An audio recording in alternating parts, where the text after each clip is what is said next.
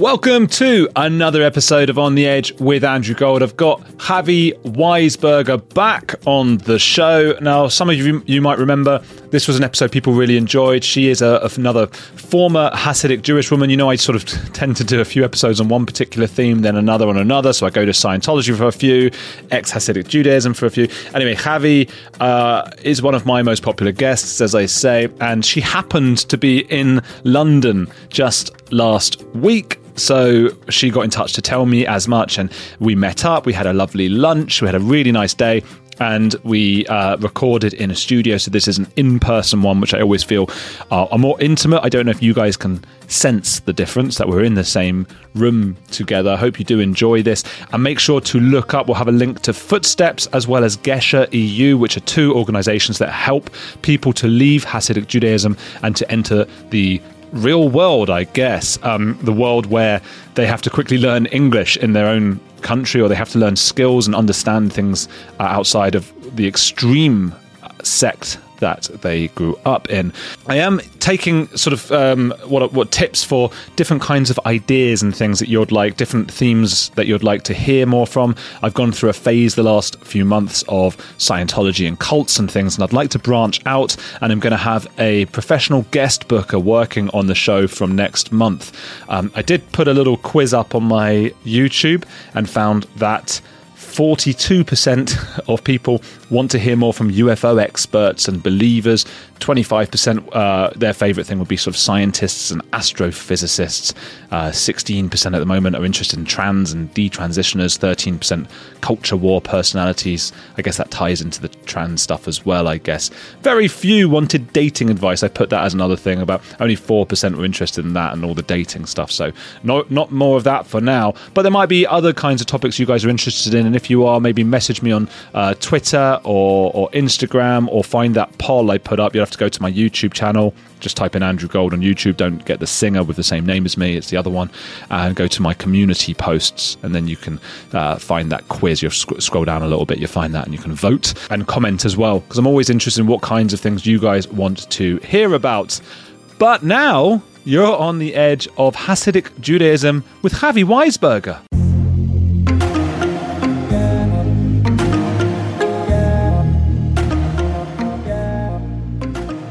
Chavie, how are you doing? I'm doing great, Andrew. Thank you so much for having me again. That's cool. It's so nice to see you in London. You enjoying London? I'm having the time of my life. Yeah. Um, I went to see Macbeth at the Oh. Globe Theater. I feel like I'm part of history now.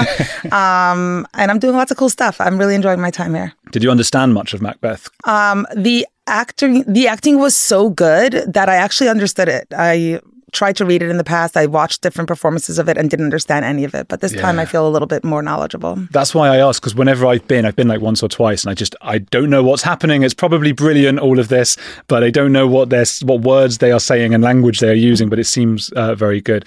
Um, do you want to take us through a little bit? I I know you've done it a million times before, but take us through a little bit for those. Oh, and I should say we do have another episode I'll put at the end, which is the full story of Chavie's and everything. So I'll put that up at the end and all that. But just give us a rundown of of your uh, early life, I suppose. My early life is such where I was born and raised in a Hasidic community in a place called Monsey, New York, which is like an hour north of Manhattan. Um, I'm the fifth of 10 children. I was primed and prepared my whole life for marriage. By the time I was 18, I was engaged to a stranger who I had met twice. Um, I then was married to him and in quick order had three children. Um, I was very unhappy throughout this and was trying to figure out what's wrong with me. Why can't I make this marriage work? I learned that I was not attracted to him and maybe to men at all and thought maybe I'm a lesbian, questioned that for a while. At 25, I got divorced uh, with three very young children a one year old, a three year old, and a five year old. And my ex husband moved on really quickly and got married four months after our divorce and proceeded to have six children with his new wife.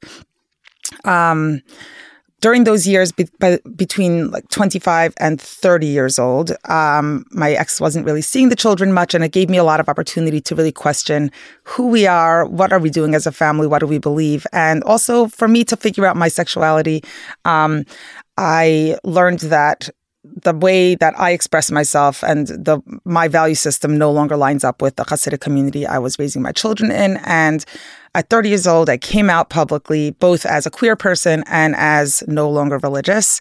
Um, I came out to my children, I came out to my community and my family, and the repercussions came really quickly. My ex husband took me to court immediately to fight for custody of the children. Um, should I pause for breath here? You can pause for breath. Yeah. How how did it feel in that moment coming? I mean, before doing so, in the lead up to coming out to everybody, how how were you inside? Um, you know, it's interesting because the process, the internal process of questioning who I am and figuring out like how to kind of live this life that makes sense for myself and my children, that was a really interesting, joyful time. It was a, a time of discovery and potential, and it was ex- exhilarating even to be, you know, opening all these doors of future opportunity. Um, as I started thinking about doing this publicly, I got a little afraid that you know there will be backlash. I had heard stories of other people really um, losing custody of their children, and you know worst case scenarios. I deluded myself into thinking that that wouldn't be the case for me because my ex had been so uninvolved in our lives and wasn't really present for the children. I thought that he wouldn't have the audacity to to really go after any kind of legal action. Um, I was quickly proven wrong, and he took me to court and fought for custody of the children with the backing of the entire community. So there was a lot of financial support behind him, and I scrambled to get you know pro bono um, representation, and um, it was a really you know dark scary time. I lost custody of my children initially um, and spent you know five years in a trial. Um, during that time i was ordered to pretend to be religious and hide my sexuality and my identity from my children um, and just had very limited time three, three nights a week with the children um, this was up until 2016 when that's when the official order came out and I then appealed that decision. Um, and uh, two years later, in a landmark case, I won back custody of my children, and it was deemed unconstitutional for a judge to um, demand that any parent behave in a way that's not true to themselves around their children. And so I was able to ha- live with my children again, be my full self, and and kind of raise them in the value system that felt more um, right to me. Your story, every time I hear it, it breaks my heart a little bit. And I, I just can't believe in, in the West, in modern day, so who was it exactly who said to you, you you mustn't let your children know that you might be queer or and you and that you lost custody of the kids? Like who's making these decisions? This was just the uh, the mainstream secular courts, the Supreme Court of Kings County. So it's not some kind of um, religious cult court. This is just the mainstream um, legal system. I think I. Who am I to say why? I have like conspiracy theory ideas, and I also have the practical things in front of me. I think the the the simple answer is that judges want to keep the status quo for children. Um, so they like to keep things to consistent and continuing. So they say the kids were religious until now in their religious community. Queerness wasn't talked about, and it wasn't okay to be, you know, out like that. And so, in order to keep the children um, not, you know, to keep give less confusion for the children. Um, that's that's the explanation that's been given to me. Although, if you think about it, you know, if we're going to go by status quo, status quo is also children being raised by their mother yeah. and having her share who she is with them and teach them her values. And that was also a thing that the children had been accustomed to. And that was taken from them very suddenly in a very traumatic way. So who's to say? There's also, you know, the conspiracy theories that the religious community has a lot of power in, in the court system. The judges are voted in and in the area where I live, the Hasidic community has a big voting oh. pool. I think that's because some conspiracy theories have elements of truth in them and it's difficult because I don't think we like to talk about that because there's the the myth that, that Jewish people are more powerful or whatever it might be. But talk- within the Jewish community, there are some people who are more powerful than other people, and in that case, those particularly religious people did hold much more power and sway in the community than you did. Yes, if you had been completely straight or what, would that have made much of a difference? I know we have like Emily Green is someone a mutual friend of ours who, works for Gesher UK, who, who Gesher EU, who help get people out of out of that community. She had a lot of issues as well with her children getting um, custody custody of her children. Uh, yeah, I mean, I don't want to speak to Emily's personal experience, and I will say that in the US, in New York, um, yes, it, it, doesn't matter if people are straight or queer. The religious piece is a big one. So even if, you know, I, I work at Footsteps and there's a lot of um, parents that I support that are dealing with similar things as myself who are struggling to get custody of their children. And it's not about their sexuality, it's about their leaving the religious practices. Um, so that has enough of its own reasoning for the judges to take children away from their parents. Tr- that just drives me mad. And I think that is something that a lot of people can, uh, if not relate to, they can understand, definitely, particularly mothers, fathers as well. You know, the idea of losing your children, especially to a community like that. What You grew up in a Hasidic community. For those who don't know, can you give us a brief? Because uh, I still don't know what, I mean, what's the difference between the word Hasidic and the word Haredi? There's not much difference. Uh, Haredi is a little bit more of an inclusive term of several different sects of ultra Orthodox Jews. So Hasidic, Yeshivish. Oh, they're different, Hasidic and Yeshivish? Yes. And a yeshiva is a school? Yes, but Yeshivish is a, a sect of ultra Orthodox Judaism, uh, like a, a portion of ultra Orthodox Judaism. And I, I learned to not speak on this because I'm not an expert on it, but it's there's nuance of how people practice, how they dress. Overall, there's uh, more similarities than differences between the yeshivish community and the Hasidic community in terms of the control and the um, really being separate from the world and um, extreme fundamentalist religious practices. When I had you on before, afterwards, and the same happened with Julia Haart, there were a lot of, uh, well, mostly comments of support, but there were also a lot of people who were very angry and saying, oh, they're, they're, she's lying about both you and Julia. Liars, are all lying. This is not how it is. What's going on there? Um, I think it's pretty obvious what's going on there. Nobody likes to see um, their community being spoken about in a way that's negative, and I don't want to be the person doing it either. So I understand why people are um, upset. I I said it last time, and I'll say it again just to be super clear. Like I am not here to speak out on the community broadly. I'm here to share my experiences and my stories and, and the stories of people I've come into contact with through my work and through my community. Um, and there's a lot of them and they're really painful. And I think those stories deserve to be heard by the world. And for people who are reacting to it and are saying, oh, this is not true or I don't like seeing this, I encourage them to look a little bit deeper into themselves and, and question, you know, why are they feeling so defensive about this? Um, is there potentially some truth to the, the things that they're hearing? Um, and if so, what can they do to support people who are vulnerable and being hurt be, rather than being defensive? Maybe think about um, showing up in support of people in a lot of pain. I suppose identity is that thing. It's like the main, it's like the word of the last thirty years or so. Identity, and we know from scientific studies that when things uh, are related to our identities, we are much more sensitive about them and things like that. And if your identity is being a Hasidic Jewish person, you know it must hurt a lot to hear a lot of this stuff. And, and I gather as well that it's not like as as much as I thought it was a Hasidic community, it's actually like loads of completely different bits and bobs and things. So c- could it be that there are communities where it's not quite as um, strict and harsh as the one you grew up in? Uh, yes and no. I think that there's nuance between the different communities and not every single thing I share that happened to me is happening in every single Hasidic household. Broadly, I think though, the the large issues that I speak to are happening in all Hasidic communities. Maybe Chabad is an exception, but that's uh, such a nuanced conversation that I don't even want to go into it.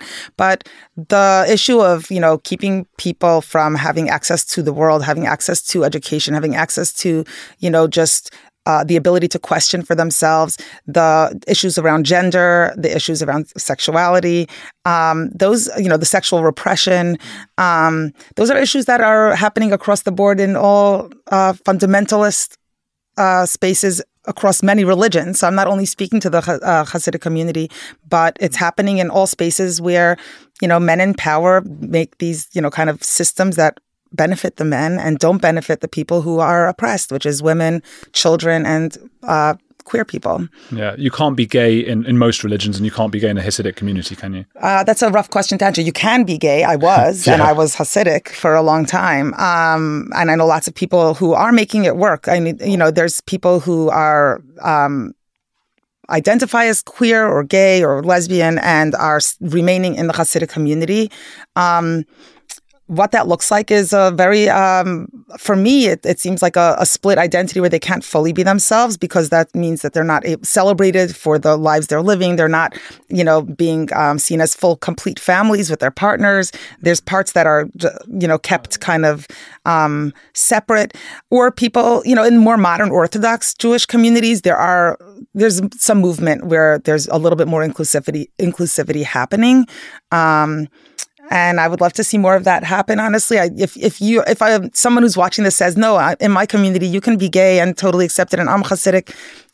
That's wonderful. Um, you know, do more work to support your fellow Hasidic brethren, uh, sisters, brothers, and uh, non-binary family to have access to the same opportunities. Because rather than being uh, resentful that someone is calling out the problems, maybe do the work to uh, offer that support to others. It feels like there's two belief systems. Well, there's a belief system, and then there's the reality of people are gay, people are different, and whatever. And then there's the belief system, and I feel like they can't possibly work. I'm sure some people can perform mental gymnastics to make that work together. But it, am, am, I right in thinking so much is based on uh, a woman has to grow up and find a, a, man and have lots of babies, and then that, that then you can't really have LGBT in that in that area. That's right. So so I think it's even like it can go even bigger than that. Like I know in the community I grew up in, um, even you know if you were straight, but if you were an older single woman who just wasn't yeah. married for whatever reason, there was really no place for you in the community. And like I'm not saying that you don't deserve to exist. I'm saying that the community doesn't have a lot of opportunities for you to be integrated. Um, the the path that's so clearly established for how people should live just doesn't apply to you, and so then you're in this kind of limbo of like not really living fully and. So how much more so for someone who's queer and or someone who's just you know in other ways just not following the traditional expectation or path. Mm. Do you remember when you first started to question these things? I mean, because did you buy into a lot of it as a, as a child? You didn't know much else. I wonder about this sometimes. I think for me, I always thought I believed until I realized that I didn't. Um, so growing up, I, you know, was following the rules. I mostly was, I wanted to be, you know, a good girl and be accepted in the community as um, someone who's well behaved um, in little ways I, I didn't fully follow when nobody was looking. I would flip the light switch or on Shabbat when you're not supposed to or whatever, or yeah. brush my hair. These are very criminal offenses. Um, we should explain that that's Friday night until Saturday night. You're not supposed to do any work, and that can include light switches. So when you're in Israel, like an, an elevator or a lift, uh, they're, they're, like automatic. A lot of them. I, I, used to find that frustrating in hotels in Israel because yeah. you've got to wait. Like if you're on the tenth floor, it's like you've got to stop it. It stops at every floor because you're not supposed to push push the button. Correct. And and there's so much nuance, like so many different little micro laws around that. So I mentioned brushing your hair. You're not supposed to like open a knot um, on Shabbat. Wow. Uh, as well because it's considered work. So there's like these subcategories of what's considered work, and so things like that. And as a little kid, I would just sneak around and you know do, do the little things and see if I can get away with it. But I considered myself a believer. I think um, it was only like once I really was like came at a, cro- a crossroads where I was like, am I going to continue being religious or am I not? Or how am I going to express my identity? Or what is there room for me in this community? When I was like, do I even believe in this? Have I ever believed this? And it suddenly like came to me that maybe I was just afraid of people catching me doing the thing, but not did never yeah. really believed in a God. So I don't know. It's really hard to parse it out. I had a friend at um, high school or secondary school in the UK, we say, uh, who who was uh, he, what did you say ad- adhered to Shabbat or I don't know. It was a small percent. It wasn't a Jewish school, but a small percentage of people were Jewish, and then he was like one of the strictest in that his family were. And you could still call him because obviously, like uh, you know, Saturday night that's the night when you go out. When you're 16, we're all going to go out partying, and we'd have to wait for the sunset to be like, is he going to come out or not? But you'd still call him on like Saturday. He'd pick up the phone, which you're not supposed to do, but he'd be whispering all the time. and I was just like, man, this is ridiculous. Like, who are you afraid of? Because if you're afraid of God, He knows that you're doing this. And is it your parents? I don't know what it is, but it's just, I guess it's somewhere between everything, isn't it? Yeah, I think there are people who say, you know, I really believe in God. Like I always did. I was afraid God would punish me. I didn't. I, I don't think I ever experienced that. So I think people have their own uh, different way of experiencing this. Hey, it's Andrew. If you're enjoying Heretics, there's another podcast I want to recommend to you, especially if climate change, global conflicts, and an upcoming election are making you feel like we're on the brink of disaster. What Could Go Right is hosted by Progress Network founder Zachary Karabell and executive director Emma Varvaloucas. On What Could Go Right, the hosts sit down with expert guests to discuss the world's most pressing issues without resorting to pessimism or despair that we hear so often. Instead, they look back at how far society has come and look forward at what it will take to achieve an even brighter future.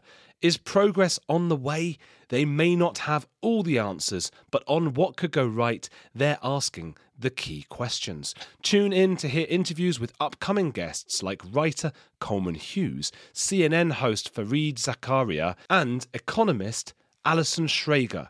If you're looking for a weekly dose of optimistic ideas from smart people, join them every Wednesday on What Could Go Right, available wherever you get your podcasts.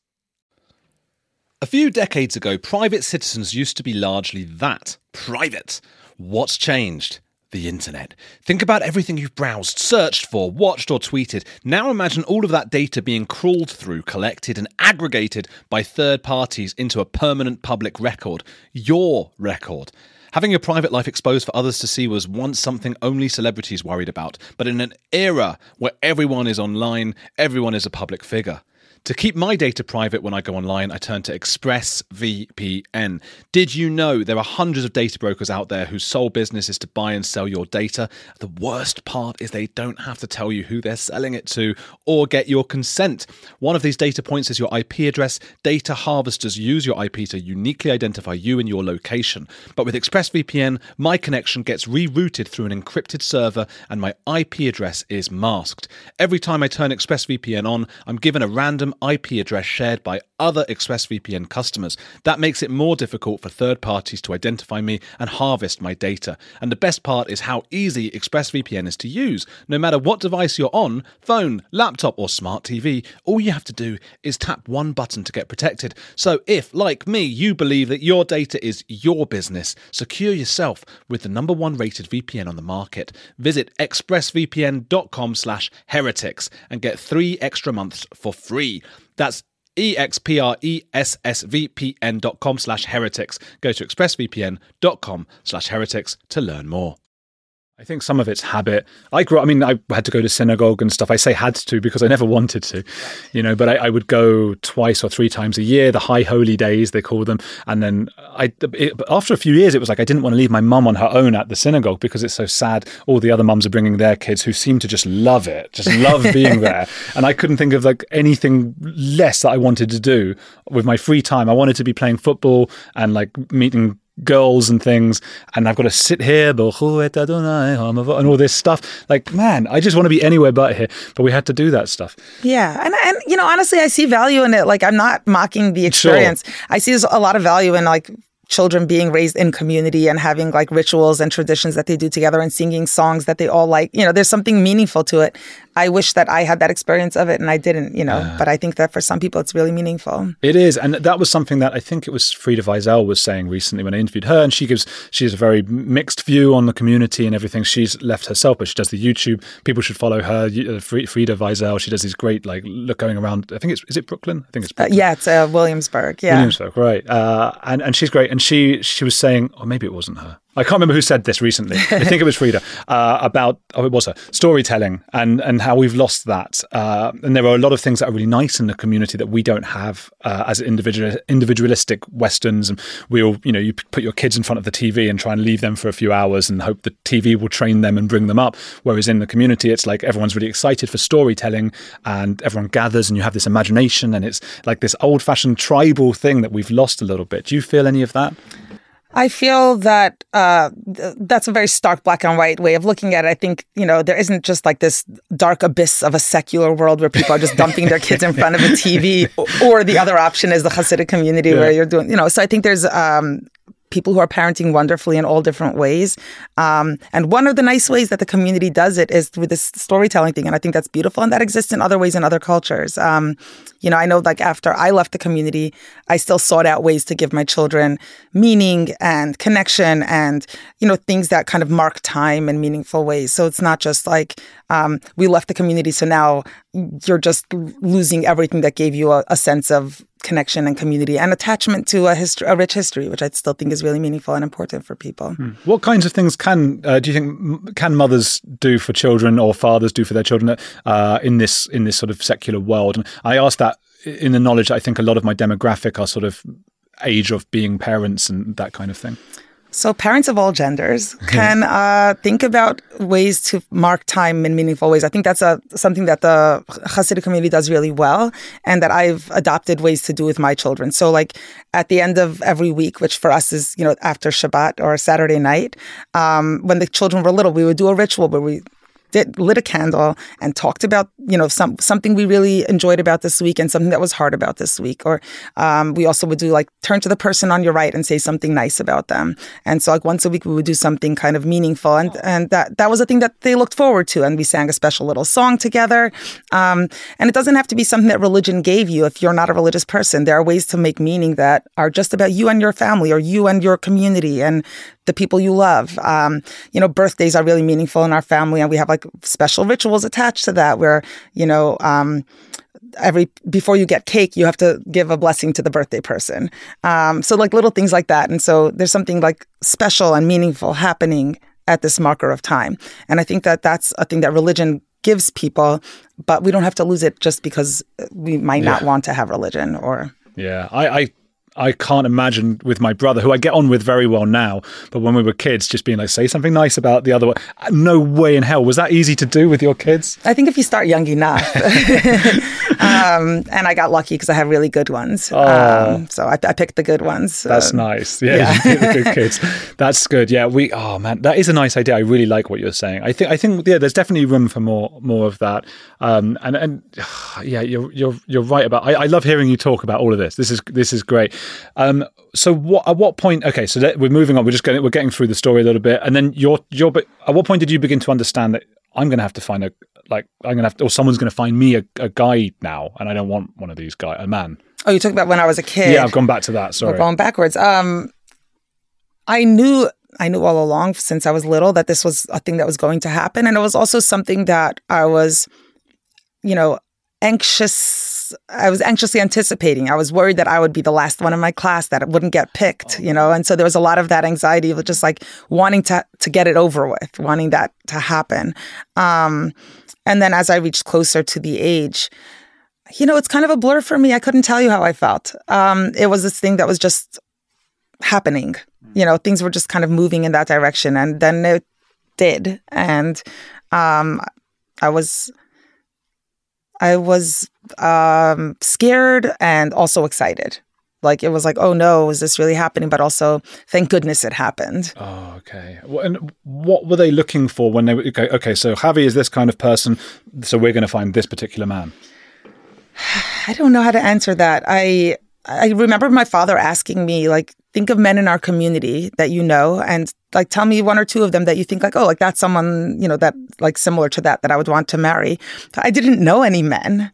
Um, and so i mentioned two people who were the husbands of families that i babysat for and i'd seen them around and i was like you know he seems like a hands-on dad and he helps his wife out and he sh- he shows up and that seems like a good quality but i really didn't have much to go on and um, it was more about you know my reputation i think. You know you have like a set the community has a sense of who you are. Like are you a good student? Are you modest? Are you you know smart? Are you pretty?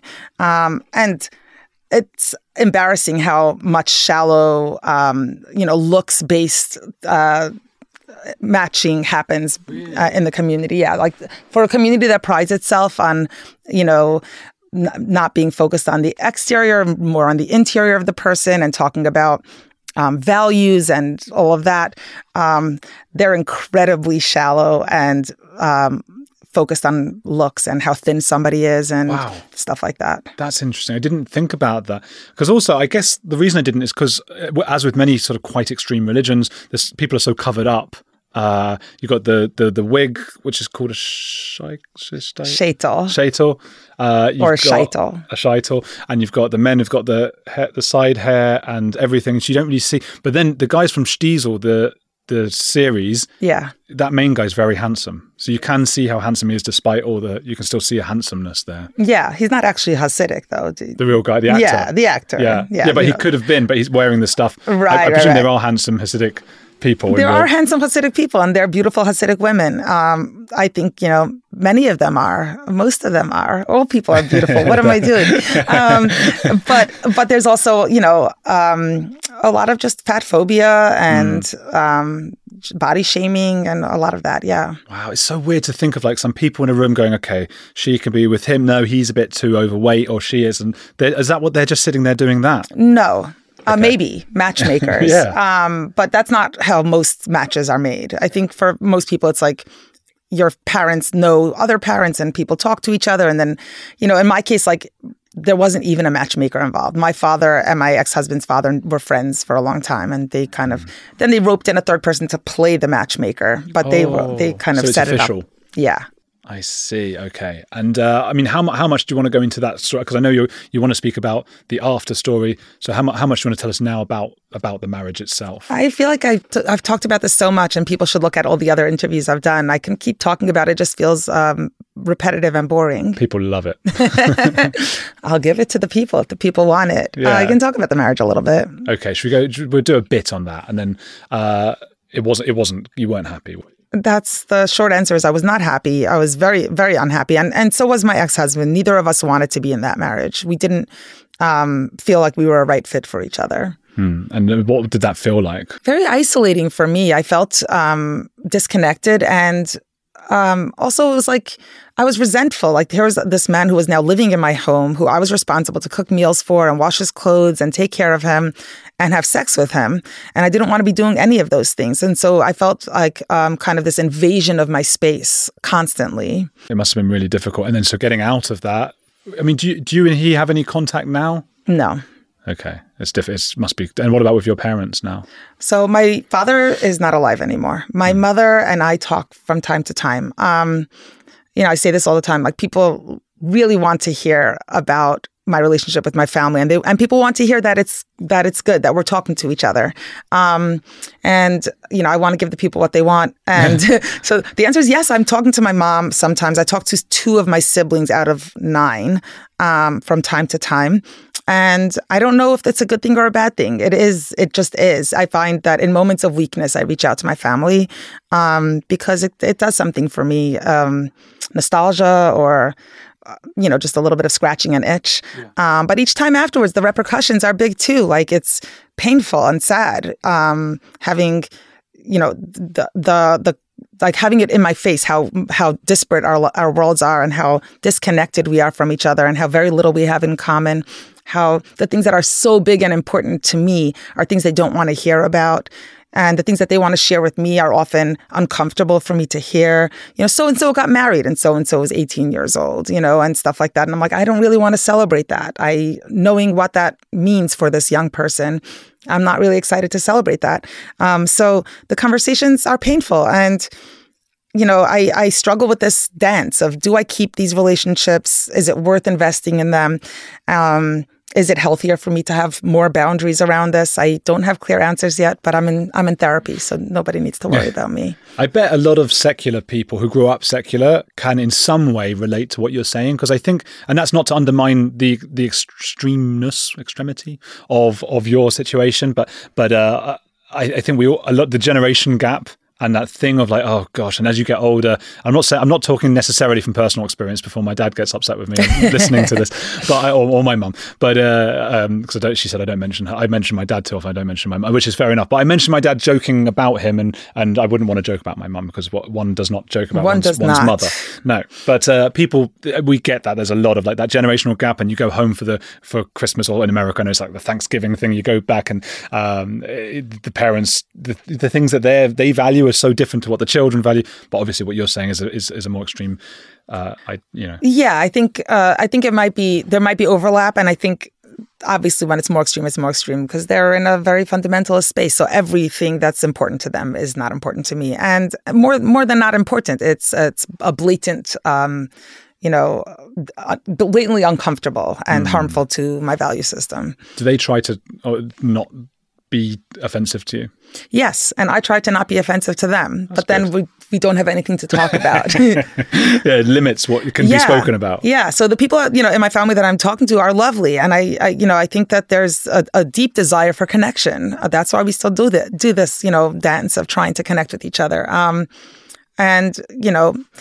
I don't know. I don't know what the where the solution lies. I've I've been trying to meet up with one of my sisters for a while. We're like we're gonna we're gonna meet up. We're gonna connect. You know, we haven't seen each other in ten years, nine years. Yeah, I think so.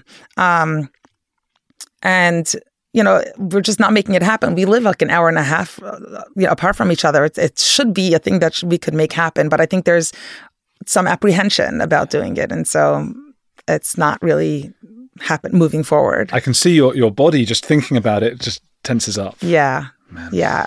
I had um, Zalman Newfield came on recently on the show, and he said that he does. His parents do come over for dinner and those kinds of things, but they bring not only their own food but their own tablecloth and th- and he and I said, "Is that is that painful for you?" And he said, "It's very painful. Yeah, it's very offensive, but it's the only way we can make it work." Would you, would you be okay if, if your family came over and brought their own stuff like that? I don't know. Um, we're not there. Um, I don't think they would want to come over to my place at all. So it's not quite a question that's really come up for me. Okay. It's interesting because in some religions, I'm thinking Jehovah's Witness and Scientology, not religion exactly, uh, you can't talk to people who left. And if you do, you can be in trouble. But is that not the case with your family? Would they be in trouble for talking to you? I think it's the reason some of my siblings aren't talking to me is because they would be in trouble for talking to me. Um, so I think it's a, in trouble is it's a it's a nuanced thing. It's not like God. It's not a law. You know, God won't punish them, but maybe you know their husbands aren't happy about them talking to me, or the school that they send their children to would say, "Hey, like we don't like that you're associating with someone who left the community, and it doesn't feel like a good idea for the other children." So things like that. Yeah, which is very cruel and difficult. You've left this. So let's talk about leaving. When someone leaves, or you left in particular, or whatever, you've got nothing, right? Like on the outside. How does one get to grips with that? Oh gosh, that's a very loaded question. I think it's um, the huge work of rebuilding a world for yourself. It's um, it's what people struggle with most when they leave the community, and that's why the work that we do at Footsteps and that Emily's doing here at Gesher um, is so important. It's uh, slowly giving people access to community and helping people understand like you have other aspects of identity. Your identity is not only person who left a religious community like you have interests you have passions like maybe like if like for people who are let's say queer it's easier because like i shouldn't say it's easier but there's easier access to community because you have a, another community that you can kind of join for uh, you know people who are just uh, cis straight hetero people it might be a little harder um, to find like their people um, and that's a struggle for a lot of uh, people who leave and hopefully uh, people start finding other things about themselves that are interesting and that they can connect with others too. I often reference this book by Amanda Montell called Cultish, uh, and she says at the end of it that her advice, or what she's figured out from years of looking into this, I think her father was in a cult or something, uh, was not to be afraid of communities or things like that, but to join several so that you're not, you know, reliant on one particular one, and then you don't become isolated. You don't, you know, so you can join, as you say, there's there's aspects of those different communities you can join. I suppose you could be like, oh, I like football or soccer or something, so that's going to be my community, and I'll have, I'll also take up dancing. I guess those are things that people can try and do, but you're still leaving often without the language, without any education that that is uh, um, that works with Western jobs and things. I mean, you, your English sounds complete. I mean, did you speak English from a young age? I did speak English from a young age. I got lucky in that regard. Yeah. So the the girls in my family spoke English and the boys spoke Yiddish. And so I, I, I my first language was Yiddish, but at like five or so, I was introduced to English and I went to school and my classmates spoke English. So I got I got lucky with that. That's cool. So, and, and that's why is it the, the that the women tend to speak English and the men Yiddish? Um, I can only theorize, um, but I believe that it's because um, there's this idea that men and boys are, you know, they're here to serve God. The God wants them to perform mitzvos, which are good deeds or actions that bring you closer to God. Um, and so their expectation is that men and boys are focused uh, purely on that relationship with God, studying Torah and and you know focusing on that relationship. And women and girls their souls are a little less important. And so they can be responsible for, you know, doing the things that connect people to the world, like making money or filling out forms for government assistance or whatever it is. Hmm. It still seems weird they don't speak Hebrew rather than Yiddish. If there's this connection with God is so important, I understand that Yiddish is written with the Hebrew alphabet, but it's not Hebrew and it's basically German, which I can understand, which is great. I'm, I'm sort of I could we could chat in German Yiddish right now. That's how close. A lot of people don't realize that. I think they think it must be some Hebrew like language. Yeah, no, my fiance uh, studied German uh, and was able to. Now that Duolingo has a Yiddish course, he was able to pick up the Yiddish really fast ah. because of that. So that's really fun for us. Do you speak in Yiddish together? No, uh, I'm a little too triggered by it all. Okay, but it's fun when he understands conversations or little little words that get thrown into the conversation. That's an interesting point about being triggered by it because I think I made a mistake when I was first interviewing people from Hasidic communities because I spoke German. I thought this is a way for us to uh, communicate and be like, you know, connect a little bit. I want to make people feel relaxed before we start the interview. And I tried like, you know, we I said some words of German, and I don't think people really responded that well to it. So I've stopped doing that now and it might it's maybe sort of triggering memories and things they don't want to associate maybe and, and you know i can only speak from my own experience for me like it also feels like that's not yours. Like from, uh, it's not that I'm triggered by the language. Like speaking in, in Yiddish with people who are of the experience is fun for me. Like with my friends who left, we have a good time kibitzing around in Yiddish.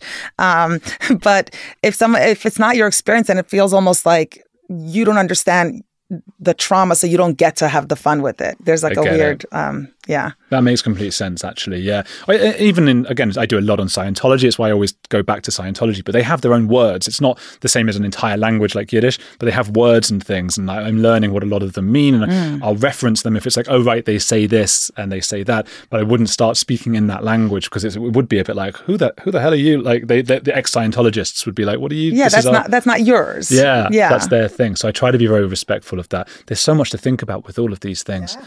So they leave. I mean, these guys, the, the men often leave, and you can tell when you interview them, they do have quite strong accents when they speak English. What must that be like for them growing up in a country? Because I know it's not the same as like an immigrant or a, a or someone coming over. Like, okay, they have to. Let, that is hard anyway. But you grew up in that country and you don't speak the language. Yeah, it's really hard. And Emily was saying this. At, uh, so I, I, attended a Gesher event the other day, yeah. which was really fun. Um, they had like 30 people come to Emily's apartment and they had like a, a little potluck and people brought food. And it was just really interesting to see the the similarities between the folks in America and the folks here. We're, we're basically the same people. Um, but people were talking about this, about how, you know, you're not like, you're not just an, like an immigrant when you leave the community. You're like an alien. You know, you're coming from a different planet you don't understand just like the the culture and the way people interact with each other and so yeah it's really hard and for men and boys uh, um, who don't speak english it's it, there's a, an extra layer of um, adjustment and um, outsiderness mm-hmm. Um, for sure yeah I, I really feel for them it's really difficult. I remember I've mentioned this before because it just really stood out as an image in my mind. But Emily Green mentioning when she got out and she went to a job interview and she didn't get the job and she said, "Why didn't I get it?" And the the, the feedback was because you were wearing jeans and you were supposed to be wearing. This is a very formal place, and to her, like jeans are symbols. We don't even realize, like in the West, what we imagine that if an alien came down, they would be like, okay, those people are smart because they're wearing tuxedos, and those people are wearing jeans, so they're not in a smart. Man. They wouldn't know that. This is just nonsense that we've decided artificially. Okay, that t-shirt, okay, maybe, and so that. What kind of did you have things like that when you got got out that were like, what the hell? I mean, yes, and I think everything. I recently realized that I I see myself as a person who's very good at reading social situations and reacting really well to them. That was always a strength of mine, and it's helped me in my process of leaving the community. And I also realized like that I see myself as a person who who um, understands who reads people well and reads interactions well. So I think I learned quite quickly. I'm still there's still moments where I'm not doing things quite right, but most people aren't doing everything right. I think that's also the case. I think people don't realize like when you leave the community, you're like, there's all these rules and I'm not following them. But then actually nobody nobody knows the rules. Um, yeah. Some people are a little better at it than others, and that's usually access to privilege, access to wealth, you know, access to opportunity. Um, but many people, you know, are just faking it and trying to read a situation and, and navigate it best they could. It's okay to not know everything. Yeah, I suppose so. And how does one then what should they do? I mean, do they go to Footsteps in America? Do they go to Gesher in the in the UK or Europe? And, and then what happens next for someone? Um, I mean, not everybody comes to Footsteps or Gesher. Everybody has their own story. Um, I think people take it one day at a time, honestly. Um, and in moments, you might reach out to uh, an organization or a network of friends or whatever it is for resources or support. Um, many people try to go to college, so like start getting an education. That's usually a good place to start. Um, and Footsteps will really help with that in, in the U.S. Um, with like scholarships and oh. tutoring and all the resources that a person might need, support groups for students and things like that. Um, so there's like different, you know, uh, paths that people might take when they leave. Um, one of them is going to school. Another one might be just looking for a job or um, you know, there are parents who are struggling with getting custody of their children, and that becomes a very consuming ordeal for years often. Um, and so, like at Footsteps, we have a parenting support group, which I run, which is my favorite. Uh, the favorite, my favorite part of the work that I do at Footsteps um, is supporting parents and ensuring that, you know, understanding how to navigate the legal system, understanding how to speak to your children about the big questions that come up for them. Um, and so witnessing parents really trying to do that work really well is just very meaningful. Yeah. And these are parents who have left the uh, various Hasidic communities. Who have left or considering leaving or are in the process of leaving. So people contact us from various stages of their journey. And um, the earlier they come to us, the, the better set up they can be for to do this well and responsibly and in ways that um, won't cause damage in the legal like with the courts and stuff like that or with their children. Um, but yeah we we we try to support people where they're at and just give them opportunities options you know? Like footsteps' motto is your life your journey your choice. You know it's not like we're telling you you left the community and now you need to be blank. We're telling you you are no longer uh, just following that script. What does your script look like? And let us help you along the way that's so hard when you've been told your whole life you've got like someone else is telling you how to be, and now you've got like, oh, now now what do I do? There'll be people watching this, I guess, who are probably thinking of leaving I guess they're not supposed to have internet, but they all, I mean, a lot, all the people having a go at us on comments and stuff are not supposed to either. Fact. Uh, yeah. What would you, what would you say to them? I guess they might be worried. What if I come and talk to you and it gets back to my community? And what if they, you push me then too hard to leave and maybe I'm not ready to? What, what would you say to address those concerns? I I think that it's wonderful that you're being careful and scared. Don't just trust people. Don't trust me when I say that Footsteps is super duper responsible about keeping people's confidentiality. And we we, try, we have a lot of things in place to protect people because of this. We know how scary it is. Um, and still be, be super afraid and trust your instincts and don't just trust someone who tells you that we're going to keep you safe or that we're going to do this right. Um, proceed with caution, proceed res- responsibly, take one step at a time and, and, um, you know, the fact that you're questioning in the first place means you're doing something really big and brave. And that's, you know, you can be proud of that and trust that you're a person who knows how to ask questions and find answers in ways that are right for you. Does it mean a lot to you when you get somebody who's like maybe a bit nervous or whatever and you help them to get out and you help them to get to the other side successfully? Oh my gosh, yeah, it does. I um, I'm human after all and I have an ego just like anybody else. And it's it's it's magical honestly to get to witness people in such a vulnerable moment in their lives and to be able to be part of the fabric of support for them um, and to, to see them thriving or even little baby steps a, a, father who got to spend time with his child and have a meaningful connection with them after like months of not talking to them or you know a parent who was like struggling with you know taking the big step of t- coming out and telling their family that they're no longer religious or things like that. Um, we also do some really good like, LGBTQ support at Footsteps uh, that I'm personally involved with. That is just also some of my most meaningful work. You know, really young people often just starting to ask the questions about who they are and feeling safe in a room, you know, a virtual room on Zoom, um, to state out loud who they are for the first time. Sometimes it's it's really special to be uh, part of people's stories like that. Do you get um, hate mail from people still in the community? Yes, uh, not much, but it, it happens. Hmm. They see you as the enemy taking people out. Yeah. When I was starting to leave, like like early days of me coming out, I would get personally a lot of hate mail. Um, like letters delivered to my home, angry phone calls, all of that. Um, it's it's subsided. It's very rare now. Once in a while, I'll get, and it's not even hate mail. It's usually like now it's like this weird like encouragement mail. Like you're so cool and special. Imagine how much more cool and special you would be if you were religious again. Um, it's it's interesting what drives a person to reach out like that. To me, I read it as they're curious about me as someone who left. They would like to have some connection with that, and so they're they have permission to do this in a way that they frame as trying to bring me back but actually it's for their own curiosity yeah. and desire for connection make themselves feel better as well i think I don't think it's even that. Really? Yeah, because they can do that without talking to me. I suppose so, but they can sort of then imagine themselves as this sort of hero trying to get shepherd you back to the flock. I still think they're secretly trying to leave. I, I, that's how I, I, that's how I experience it. I know when I was still religious, I volunteered for an organization called Partners in Torah, which is it connects someone who's still religious with someone who's secular to study Torah together. Um, and you know, how religious was I? Not that religious, but I participated in it because there was this curiosity to connect with people who are outside. And um, even though I spent that time trying to bring them into the fold, it was also feeding my own curiosity about what their lives are like and how they're experiencing the world. So I maybe I'm projecting a little bit, thinking that people who are reaching out to me are also doing it for that reason. Who knows? I think there's, I think that's a really fascinating insight. I hadn't thought of it that way. I think also. Uh, I, I, remember reading that there's this thing, the amygdala, amygdala or amygdala, that uh, is like your threat sensor. And when they turn that off with magnets somehow, which is ridiculous, but you can turn it off, people who hold uh, quite maybe racist views become less racist. Their views change, uh, and I think that made me think about how much like fear is related to like attacking people. So it might well be what you're saying. They're so scared that they're doing the wrong thing by staying where they are, and you're challenging that belief system.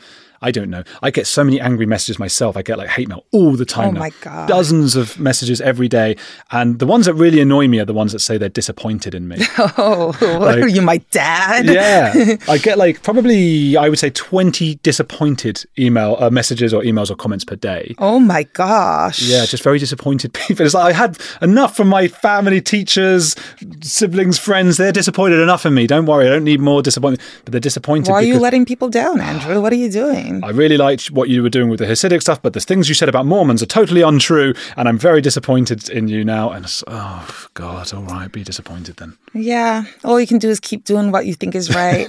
that's that's my uh, wisdom for you. Imagine being disappointed because someone you don't even know has said a view that's different to your view. I just I don't think that's a healthy way to. Be. I don't think that's actually what's going on, though, Andrew. I oh. think that I think that people are grateful and excited when you're sharing things publicly that reinforces their view.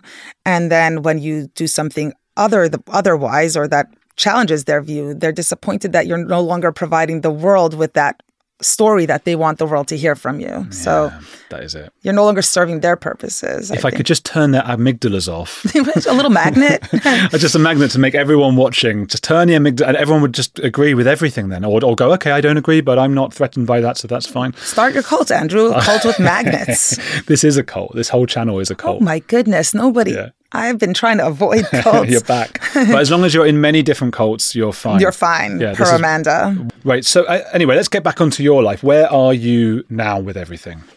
So, I'm still employed by Footsteps. Um, I'm actually currently on a paid sabbatical. Oh. Yeah. So, I'm uh, have three months off uh, this summer. It's coming to an end. Oh, no. No. Um, but it's been absolutely wonderful. Um, so I've been doing a lot of travel. I'm here in England now. I, am here for work also, but I'm doing, um, I did some speaking engagements and after this, I'm going to Spain. Oh, lovely. Have you been to um, Europe before, England, Spain? I've not been to England. I've been to Spain briefly, um, but now I'm going to spend some more solid time in a cute little gay beach town called Sitges. Sitges. I might be mispronouncing it. Sitges? That? Oh, S I T G E S? Correct. Yes. Sitges. I don't oh, know. oh, you're getting fancy with it. Yeah, oh, yeah I don't yeah. know. Um, so, so that's where I'm at right now in this present moment. But um, broadly, I'm still doing the work at Footsteps, which I'm still feeling really connected to, and um, broadening my public speaking um, career. So I'm trying to do. I've been doing a lot of synagogue lectures, wow. ironically enough. Um, but there's a lot of progressive synagogues that uh, hire me to speak about you know the nuance that's happening in different space in different Jewish spaces, and I really appreciate those opportunities. Um, and my children are growing up, so there's still a lot of parenting left to do, but uh, it's different and more fun now that they're older. How old are they now? 16, 18, and 20. Ooh. Two adults, two full legal adults. University, Um, jobs.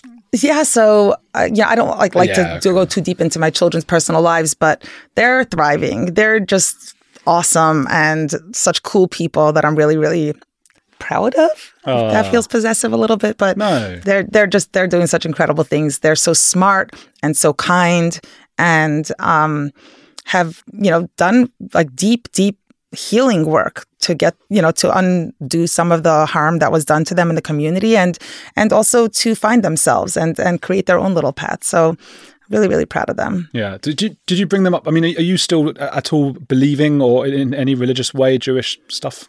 i'm not believe i don't believe in anything at all i'm i believe in things i don't believe in any religious um god or anything like that um so i haven't raised the children with that but also they've had a lot of exposure to it. Their father is religious and they went attended Hasidic schools for most of their lives. You know, for my eldest kid, they only transferred for their senior year of high school. And my son, you know, my middle child had two years of secular high school and my baby is lucky because he got four years of secular high school. And so, um, you know, they, I mean, he's now entering his junior year, but he um, is getting the full high school experience, which is really nice for him. Um, but they've had exposure to so much, you know, variety of experience, and then they're picking their own um, identities and journeys. Okay. Wow, it's so complex. And then where are you on your journey? Yeah, I uh I am satisfied with where I am. You know, I'm I'm comfortable in kind of finding my core values and kind of sticking to them. And I, you know, obviously want to keep learning and growing, um, but I feel a sense of like clarity that comes with age, maybe, um, which is really nice. Being forty is nice. Yeah. Yeah. 40, you look much, I don't know, you're supposed to say that, aren't you? No, you're fine. No, whatever. Either way is fine. I'm I'm, I'm comfortable. I'm, I'm, this is You look much younger than, how could you be 40? I am delightfully forty. yeah. um yeah Uh, so yeah it feels good to be you know kind of growing up i thought I, I thought it would never happen for me like i would see people you know uh, just being like grown ups and be like yeah i'm just forever going to be like a teenager you know like in my brain i was like always just like uh, just feeling too young for the age i was mm. and it caught up with me finally i feel very um happy to be the age that i am Oh, that's good. Yeah. I worry too much about mortality. Mm. So uh, that's my issue, and I've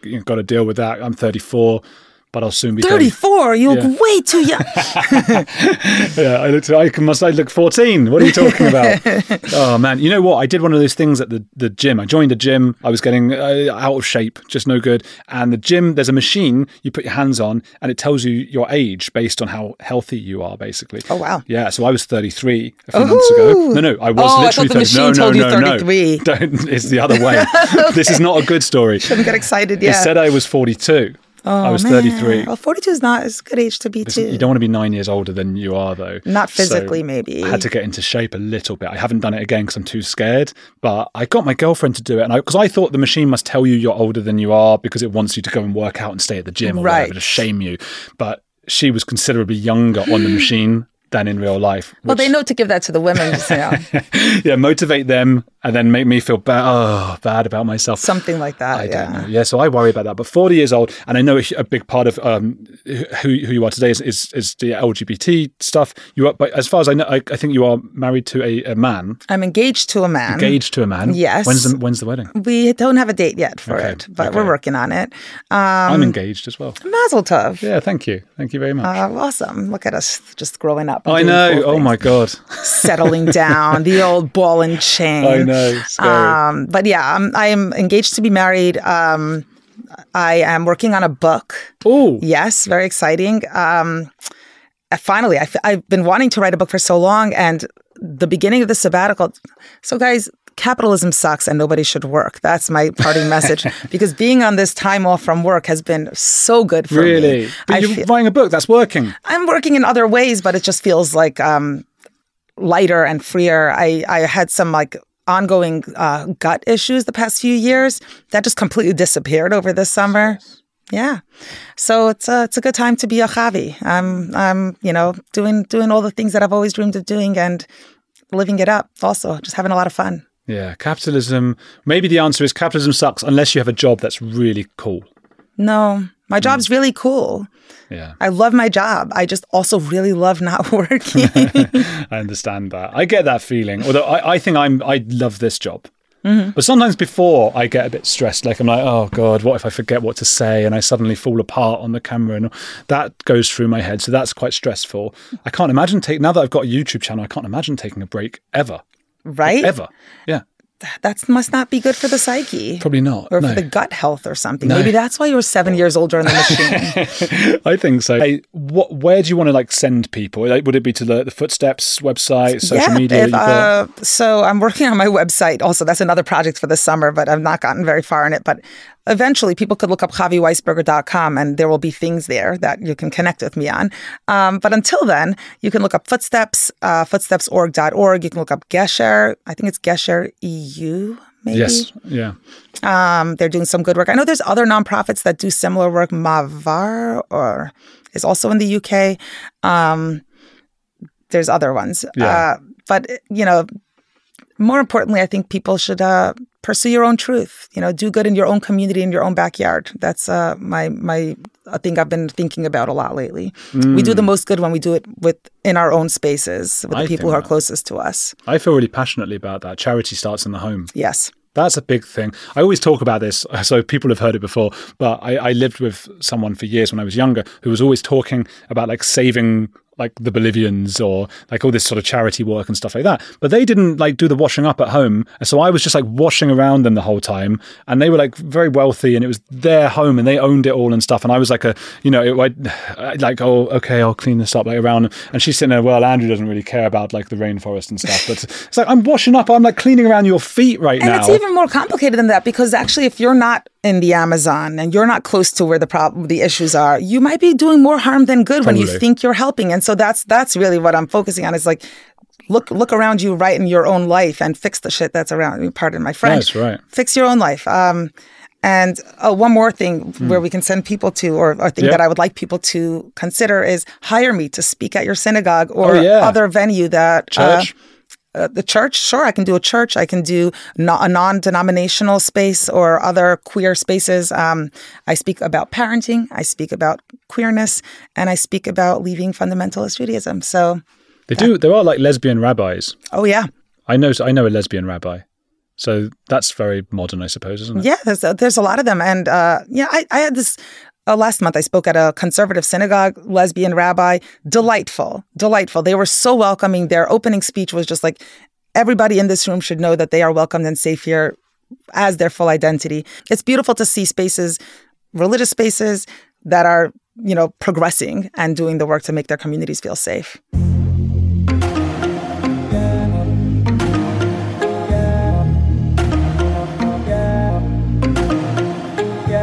Thank you, Chavie Weisberger, for coming on the show, for meeting in person, for coming all the way to London for a lovely day that we had together. Guys, go follow Chavie Weisberger on her Instagram. It's just just her name, and you can find other uh, other interviews and things. Oh, there was one I did with her. What was that? What number was that? It was number 242, episode 242, the ex Hasidic Jew who lost custody of her kids. That's where she goes more into her story.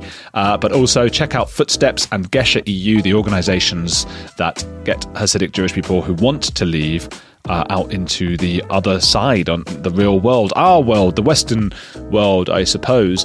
Um, and and I think you know you don't have to be somebody. You could just be interested. I mean, you, you and maybe there's a you know you can give support in some way if you like what they're doing. And remember, you can go to my community post on the YouTube page, Andrew Gold, um, not the singer, it's the other page, and vote for the kinds of uh, topics that you're interested in.